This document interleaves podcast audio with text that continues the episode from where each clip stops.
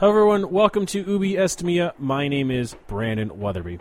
This episode is with former Chicagoan, current Brooklynite, or whatever you call someone that lives in Brooklyn, Elia Einhorn. The reason why we're talking to Elia is because he is the frontman of the Scotland Yard Gospel Choir, in indie rock, a chamber pop, whatever you want to call them. There's a lot of them, and they make good music.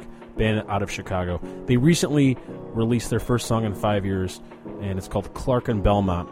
Sort of a farewell ditty, dirge, you might say, to uh, the former Dunkin' Donuts and Alley and all those stores that over over in Lakeview that kind of colored the neighborhoods. This episode, we talk about his exodus from Chicago to Brooklyn and his time there.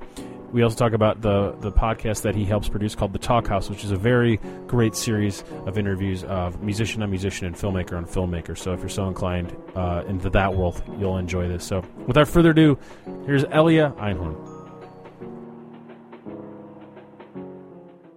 But you're enjoying your job. Oh, I love it, man. I love it.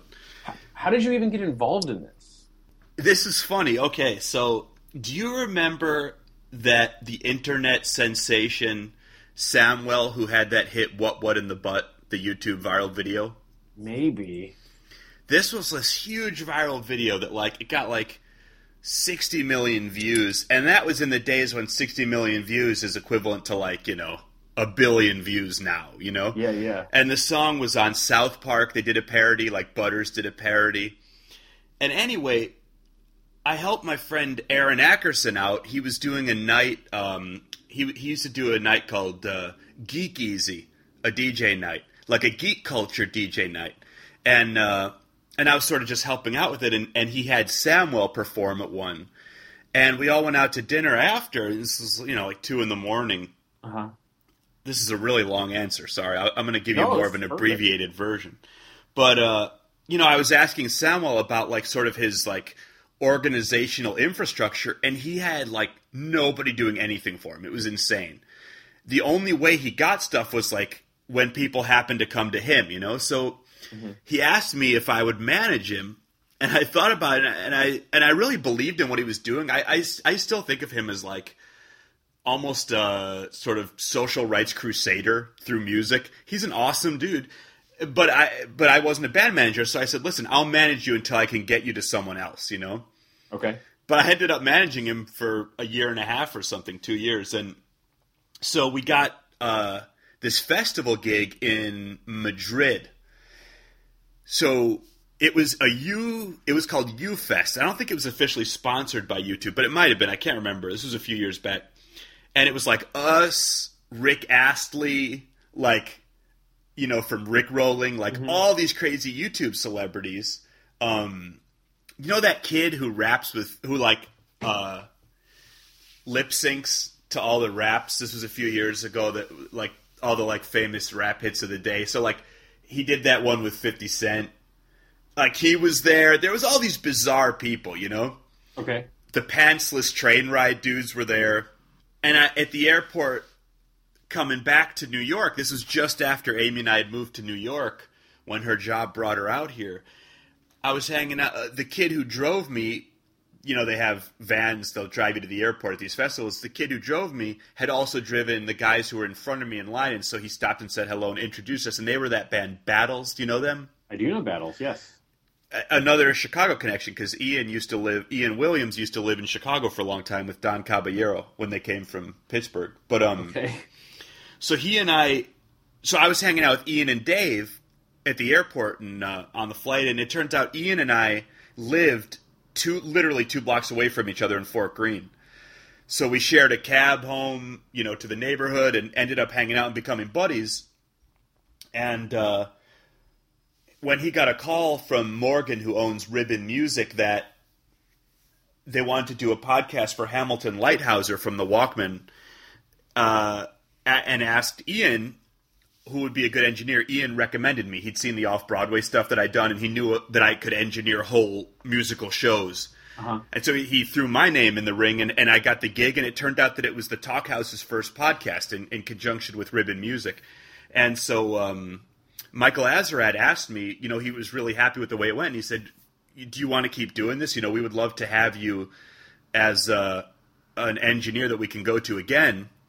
And so it really worked out, man. And I started bringing ideas to the table, and, and they gave me a promotion to a you know producer credit. So uh, so now I'm the produce the podcast producer and engineer at the Talkhouse, and it's awesome because you know I get to work with bands that I absolutely love, and also I get to throw ideas out there myself. Like I get to bring things to the table. Like one of the ones I was most proud of was, um, and and people who know the Scotland Yard Gospel Choir's music will recognize these influences. But I paired uh, one of the guys from Belle and Sebastian with one of the guys from the Pogues because they'd both written memoirs recently about their bands, and so they had this fantastic conversation about that, you know. So it's cool, man. So there's a, I'm looking. I've been recording for six minutes, so there's like a five minute answer to your question. Which is perfect because so, so, the moral of the story is when there's a guy from Milwaukee that has a song about the butt, you should jump on board, and then seven years later you'll end up recording two of your idols. Exactly, exactly. Yeah, yeah. So the you mentioned your band Scotland Yard Gospel Choir. That's sort of the reason why we're talking. Um, I saw your band's first. I saw the Gospel Choir's first.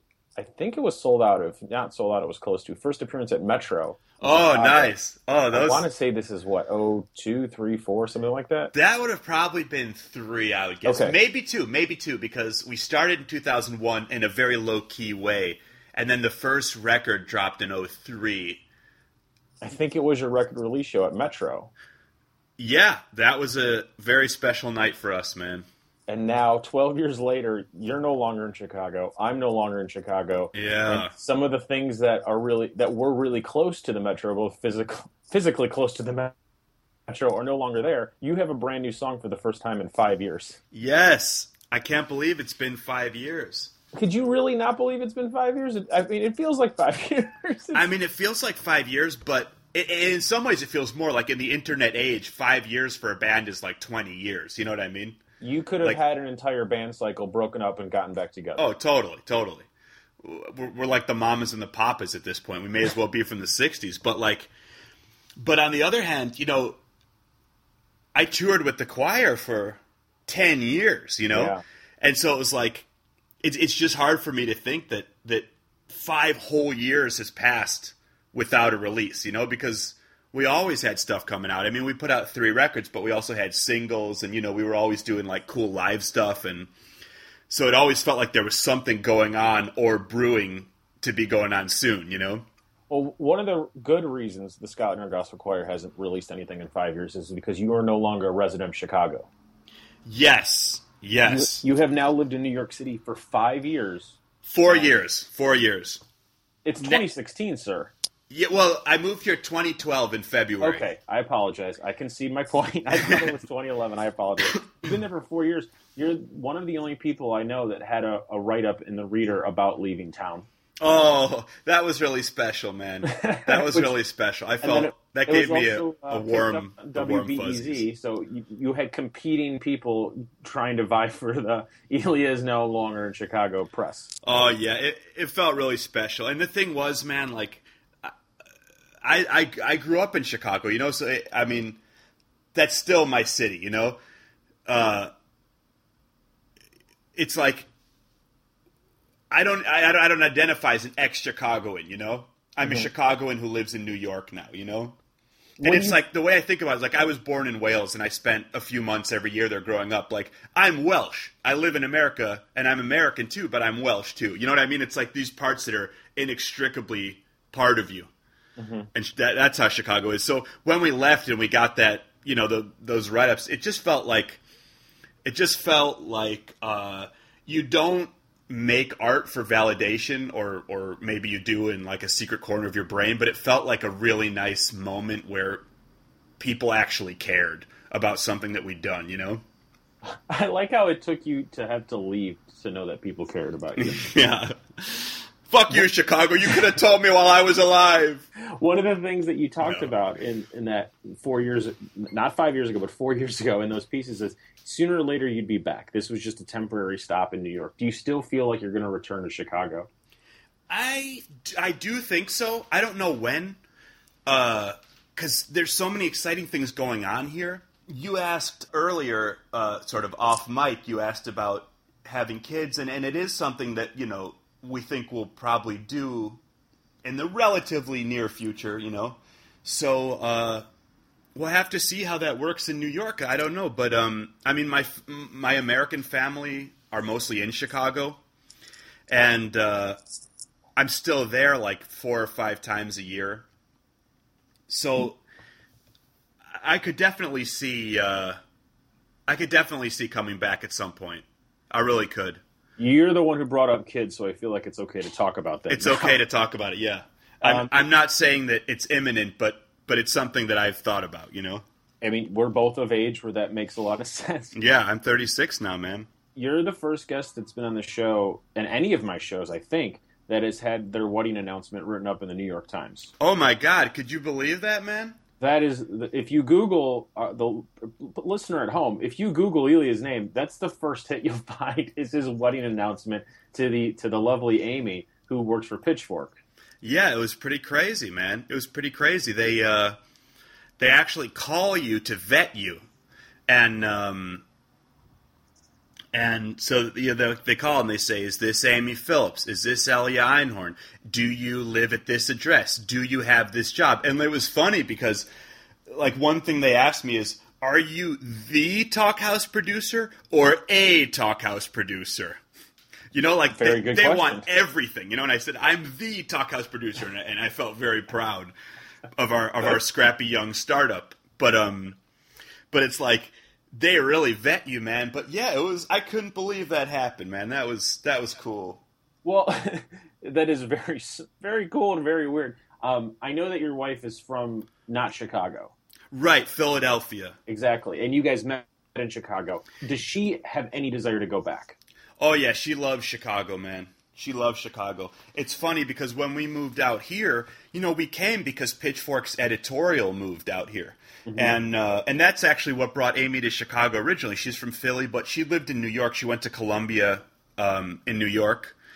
I always joke that she went to the real Columbia. I went to Columbia College Chicago, but um, but she went to Columbia here, and then she, you know, was a freelance journalist here, and she wrote for all these awesome papers, the Voice, the Village Voice, and you know, and then when she signed up for Pitchfork, they moved her to Chicago. We met in Chicago, but then they'd opened the Brooklyn office by then, and more and more of the editorial were being hired or moving out here. So in the end, we had to go. She didn't want to go. I didn't want to go. But uh, once we got there, she still didn't want to be here, and I quickly came to love it.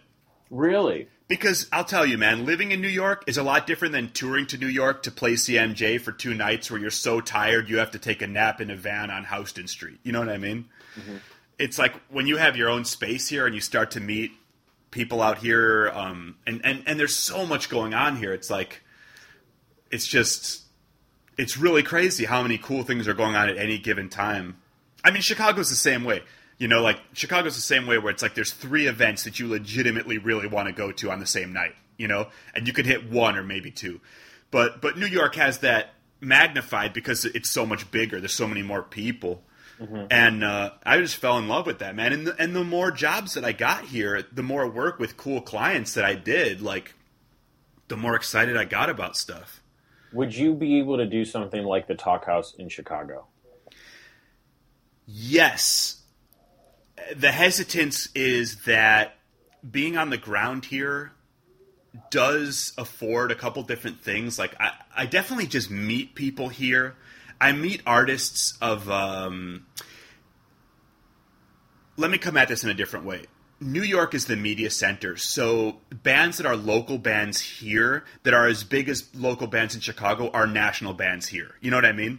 Absolutely. because there's media covering everything. So there's so much more of that going on here. eh, That sort of that's the mix I'm in, and and so I I find it a lot um, easier to find artists that I really want to work with that live here. You know what I mean? Is there any artists that you either toured with or played with in Chicago that you just knew if they had only not been in Chicago, they'd be much bigger? Oh, I mean, there's so many, man. Like Ezra Furman is finally getting, you know, like he's finally blowing up. Mm-hmm. But like that dude's a genius, and if he'd been in New York, he would have been like, you know, he would have probably come out. You know, like there was like the Moldy Peaches and Regina Spektor that came out of this sidewalk anti-folk scene. Mm-hmm. He would have definitely been that. You know, he would have been way bigger, way sooner. And I mean, he did live out here for a while, parenthetically, but like, you know, he hadn't been here the whole time. I, I, I don't know about my own stuff. If if we'd been able to get the breaks out here that we got in Chicago, we would have been a bigger national band than we were. We were sort of a minor national band, the choir. Mm-hmm. Do you notice I'm speaking in past tense? It's kind of sad. Well, do you? Yeah, is it? I mean, technically, it's not dead, but in your mind, is it dead? It's wrapping up. You know, it's wrapping up. It's like okay. uh, it's wrapping up. It's uh, we we have another record. We're looking for a label. We we mm-hmm. split with Bloodshot because you know Bloodshot Bloodshot really wants their bands touring 150 dates a year, and we couldn't do that anymore physically. You know, it, that those days were over for the choir, and uh, and a few people moved on after we were in that horrible tour accident. You know, people. One of our guys became a chef, and you know, uh, Mary um, moved to uh, Kentucky, so you know, people went on with different things in their life in their lives, and so we we very amicably split with Bloodshot because we just didn't fit their model anymore, you know, and they didn't fit our model. So now we're looking for a label, and, and I want to release it. Um, you know, I want to do like a proper release, but then mm-hmm. after that, that'll be it for the choir, and I'll just keep focusing on the new project, Fashion Brigade, that I started. Since the accident, do you even have the desire to tour anymore? Yeah, I love certain parts of touring, man. Really? I, I don't have like you know. There's one thing about being on tour when you're a smaller band that there's it's sort of a slog, and like I don't miss sleeping on people's floor next to three other people. You know what I mean? Sure. Also on the floor, or like renting one room at Motel Six with two beds and there's seven band members. I mean, those were realities for us. We were a big band as far as the number of people on the road at any given time, and and we weren't making a ton of money for the most part. I mean, we we'd get we'd play one gig for five thousand dollars, and then we'd play ten gigs for fifty bucks. You know, mm-hmm. this is like you know when we were young, and uh, so it was sort of a, I don't miss that stuff, but I really miss meeting the other artists you see, the way you're always hearing about new stuff, even from the people in your band, because you spend so much time in the van. It's like you know you learn about all these amazing. Like I, I didn't really get into the replacements, um, and I, it's not like I'm a huge replacements fan, but like I didn't really hear listen to their stuff till Mary became obsessed with them and played it all the time in the van. You know. Yeah. And like I, I know I turned a lot of the choir onto the Smiths from the same thing. Like I'd always be playing the Smiths. But aren't you getting that now with the Talkhouse? Like you're you're meeting all these people, and unlike a tour, you get to go home. Yes, and I love that, and I love being able to like come home and have my studio here and and you know be able to see Amy. Mm-hmm. But it's not quite the same. I mean, there's something different, you know. And, and I was actually just talking to Michael Azerrad about this recently, who who runs the Talkhouse. He's our editor in chief because he was asking me with the new band, like, do I want to uh, hit the road? And I told him I want to hit the road selectively.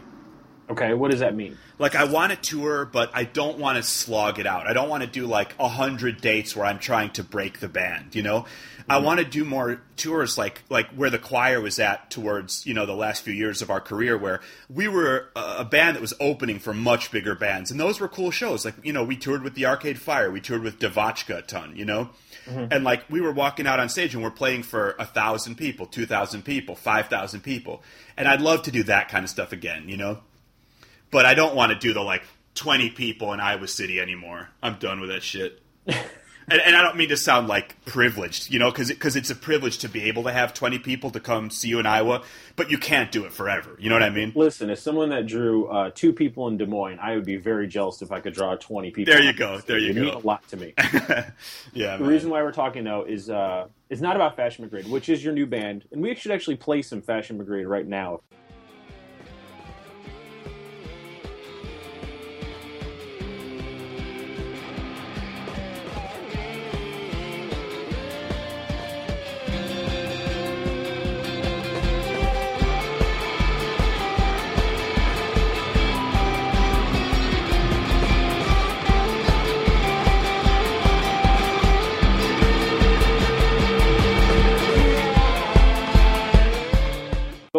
Mostly to talk about um, Chicago and the and the band, both the former band, the current band, the everything.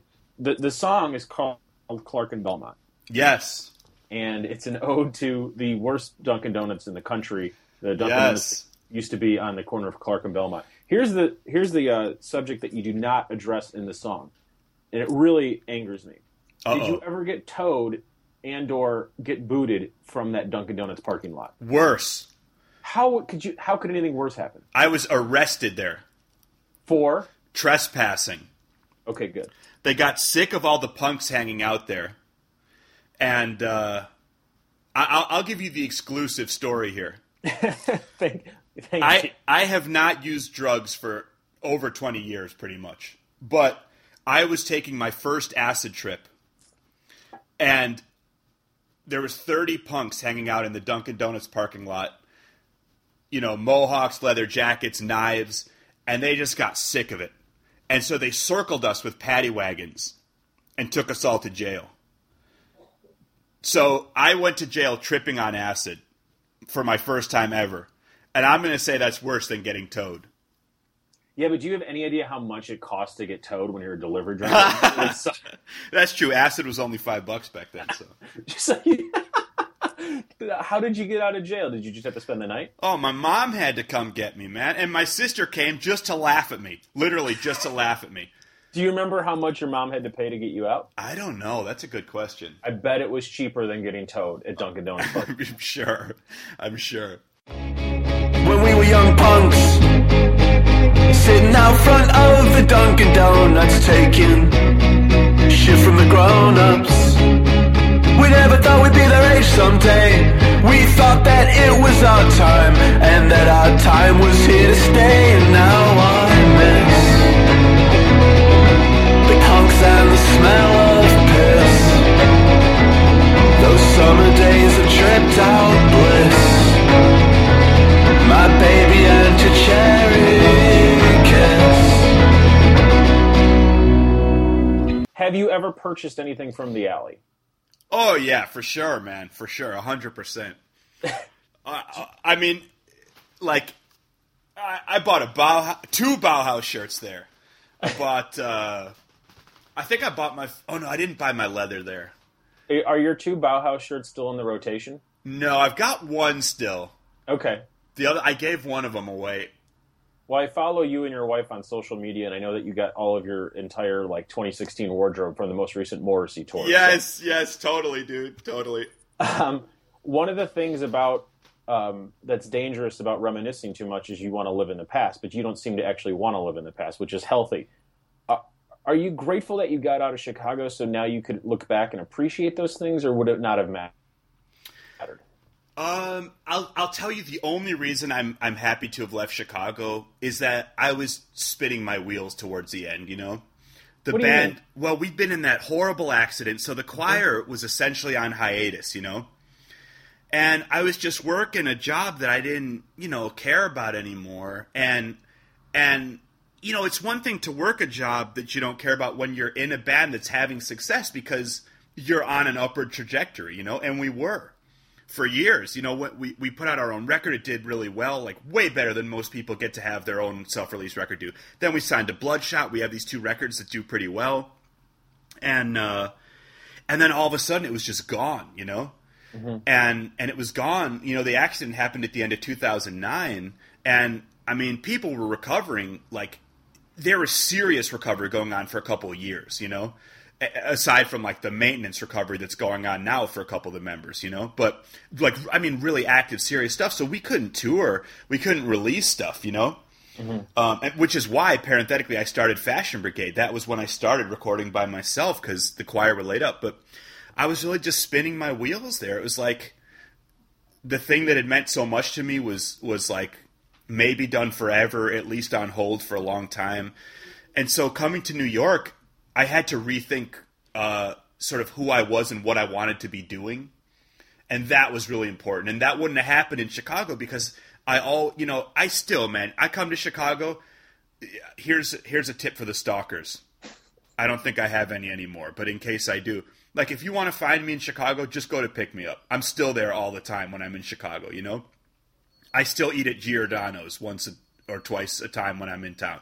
Like I do the same shit there all the time. Whereas in New York, I'm always doing different stuff. You know, and and with new people. So I had to open my mind. The thing is, growing up in Chicago, like Mark Yoshizumi, who's who's in the choir, is one of my oldest and best friends. We went to grade school together. So there was sort of a feeling in Chicago like I topped out on good friends. I didn't need any more. You know what I mean? Yeah. So I didn't explore new relationships in the way that I did once I moved out here because it was like there was like a in a way there was like no way anyone there could replace the people that I already had. You know what I mean? Sure. My old crew. And uh and so that was really cool, man. So I don't know that that was something that was important for me to experience, and I'd never lived anywhere else for more than a few months at a time. I'd lived, you know, I'd lived in Wales for a number of months at a time. I'd lived in South America for a number of months at a time with Mark, actually. But um, but this was the first time I'd lived for like a year plus somewhere else. And you're glad you're in Brooklyn. I love it, man. I love it.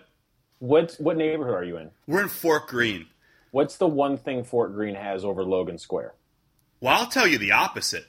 We finally just got our first record store here. Really? Yeah, there was no record store here, man. It's like we're sort of like too close to other hip neighborhoods that already had them. But the dudes from Captured Tracks, which is a really cool label, and they have a store in I can't remember Williamsburg or Greenpoint that I've been to a few times. Anyway, one of those dudes, Mike Sniper, co-opened uh, a record store in our hood finally. So there's something that Logan Square had for a long time that Fort Greene was behind on. One of the things that I've always noticed about you in your band is you're very positive, and you you don't play music that you would associate with negativity in any way. Oh my god, I fooled everyone then.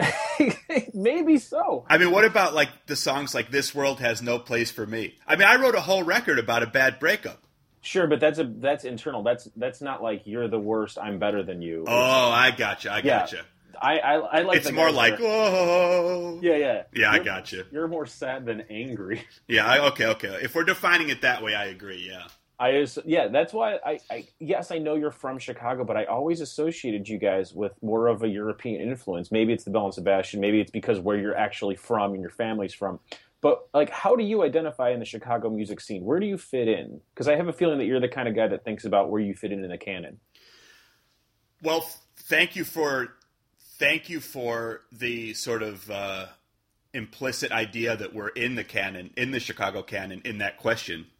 But uh, I mean, my biggest influences, man, were growing up in Wales. My friend James had a he was a, a rich English kid, and uh, and you'll see a lot of rich English people who who own summer properties in Wales, and uh, he lived in Manchester, and this was during the Madchester scene, and you know the Stone Roses, 808 State, you know Happy Mondays, and he would make me these cassettes that he he he like dubbed himself, and um, I'll tell you, in New York, there's always a siren going by, but uh.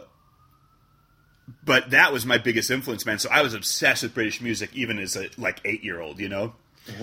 So that's definitely that's that's for me, you know, the biggest stuff. But like, I was also um, really into like, I mean, the one thing that Chicago had when I was growing up, or there were many things, but one of the things was amazing indie labels. You know, mm-hmm. like we had Touch and Go, we had Thrill Jockey, and we had Bloodshot, and I was a huge fan of Bloodshot. I mean, I interned at Drag City in college. But you, when did you figure out that Chicago had all these things? Because I'm also from there. I didn't really know about any of this stuff until college.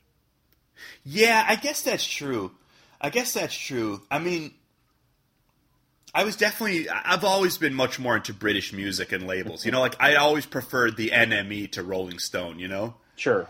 and uh, yeah. So I don't know, but I mean, the thing is, like, the, I, I, I actually I can tell you what really hipped me to Chicago stuff. It's two things. It was the Chicago Reader. It was Peter Margasak's old column, uh, Post No Bills. And I'll tell you, when he gave us a, a, a mediocre review, a bad review, it broke my heart. I was devastated. But uh, and then Sound Opinions, because uh, J- uh, Jim DeRogatis and Bill Wyman started it when I was still really young, before Greg Kot came on board, and they moved to BEZ when they were still on um, XRT. XRT. And so, like, that was how I first heard the Mekons, you know Yeah, absolutely. and and there's you know you draw that connection it's direct for for my career because like i first heard about the mekons on there got obsessed with uh jim's show and then you know once greg joined it was even stronger and uh and they were the ones Jim gave me my first break. I gave him. I met him in a coffee shop I was working in. Gave him a CD, and uh, next thing I knew, I got a call from a friend saying you're getting played on XRT right now, and then that went on to like I ended up being on a label with with Jon Langford from the Mekons, and and he played on a choir record. You know. Do you remember what coffee shop you were working at? Yeah, Cafe Avanti. It was on the Southport corridor across the street from uh, The music box. Music Box, which, again, parenthetically, finally Daniel Knox is getting some attention in Chicago. I brought that dude's shit. I have loved his music. We, we met when I was probably like 19, and he was about the same. I literally brought his CDs down to South by Southwest on a choir tour there because I was trying to convince people to sign him. I thought he was a fucking genius, man. Uh, he also wrote the theme song for this show. Did he really? Oh yeah. So Oh my the- god, that's hilarious, dude. At the top and bottom of this show, it's funny to think all it really takes to feel worthy in a in the place that you're from is like the reader saying nice things about you and selling out like a small hometown club. Oh, totally, dude. But and it's really sad because if you look at how that doesn't pay any bills. No way, man. No It's way. crazy. You sell out Shubas and you don't make much money. But No. like but dude, the the thrill of selling out Shubas, like the first time that happened, you know, you sold out like it's like 275 capacity or something. It is like it's immeasurable, you know? And you mm-hmm. you know, it's like you brought up that Metro gig. Like the first time we played Metro, it was insane, man. It was so special. It's like where all your heroes had played. Morrissey, Belle and Sebastian, Bob Dylan, you know, like everyone had mm-hmm. played there. Is there anything like that even left though? After you do it, it's kind of like it's the diminishing returns, isn't it? No. No. And I'll tell you why. It's always the same on a different level. Like, Okay. I remember having this funny thing. We were on tour with DeVotchKa, and um, we used to have the same manager, and we had a great relationship with those dudes. And um, we were in. I can't remember what city, but we were doing a Midwestern tour. We might have been in like Detroit or something or Grand Rapids with them, and uh, they were talking on stage during soundcheck about how one of their crew had like they'd been touring with Arcade Fire, and one of their crew had like been a little bit gauche, I guess, and like tried to push DeVotchKa records on Arcade Fire, and they were a little embarrassed about it. And I remember thinking like that same thing permeates every level. It's just different levels of fame. You know what I mean? But like. You know, we had that when we were playing at Burkhart Underground. It's like, oh, dude, you're you're hustling too hard. You know what I mean? Like, relax a little bit, man. Chill. You know. And then, then here's these dudes who are like have scored the soundtrack to Little Miss Sunshine, had a huge success. They're touring with Arcade Fire, and they're having the same feeling at that level. So I realized the anxieties and the achievements are relatively the same throughout the ranks. You know what I'm saying? The ranks of fame, because you're still having the human experience, just in different contexts. But so like I still have thrills like um like like for Fashion Brigade, man. I fucking recorded Exene Cervenka from X came and sang with me, you know? Like I couldn't believe that was happening. I couldn't believe it was happening. And like I'd already like the choir had recorded with like Martin Atkins from Public Image Limited, Jon Langford from the Mekons, like, you know, we'd had all these really like people who are important to our personal canons work with us, you know. But I still got that thrill. Like when I when I walked in and Exene was there, ready to record my song, it was like it doesn't matter, you know. It, it's like, do you know what I'm saying? Absolutely. So that that for me, the excitement is still there, man. If if the excitement wasn't there, I wouldn't do it. I It's not that- like I get paid enough to do it. yeah, you're yeah, you're working in the music industry. There's not a lot of money. Yeah. Are you happy that you're still working in the music industry? Honestly, this has been one of the best years of my life, man. Oh, good. 2015 it was one of the best years of my life. I got married.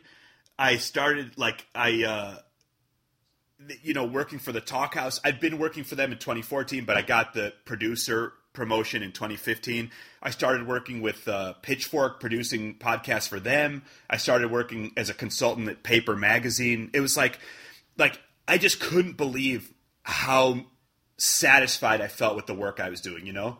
And I and I'm still doing the work with like the the off Broadway stuff that I do for the Possibility Project. So it was like you know, it just felt like the sort of personal and professional really locked in in a wonderful way. Like the things I'd been building up for years really locked in. It sounds like So- you left for all the right reasons. I guess, man, yeah, it's worked out. I I'll always love Chicago, and I think I'll always love Brooklyn. You know, as crazy as it is, is it, despite the fact that I just read there's a hundred dollar gold plated donut being sold in Williamsburg, I'll still love Brooklyn, and I'll love Chicago because they would never put up with that shit. Give it six months, and I'm sure it'll be in the loop. Oh no. If you would like more information on Elia, follow him on Twitter. It's at sign Elia Einhorn, E L I A E I N H O R N. Uh, there you can find his music from the Scotland Gospel Choir and his other project, Fashion Brigade. You could also find the podcast that he helps produce called The Talkhouse. It's all over there. If you'd like more information on this podcast, please follow us on Twitter. It's at sign Ubi Est Mea Pod. We're also on Facebook. Just type in Ubi Est Mea in that little Facebook search tool, and you will find us. If you'd like to follow me on Twitter, I'm at sign YMTE. My other show is called You Me Them Everybody. That's available at youmethemeverybody.com. Our theme songs are written by Daniel Knox, and our art is by Dmitry Samarov. Thanks for listening, and have a wonderful night.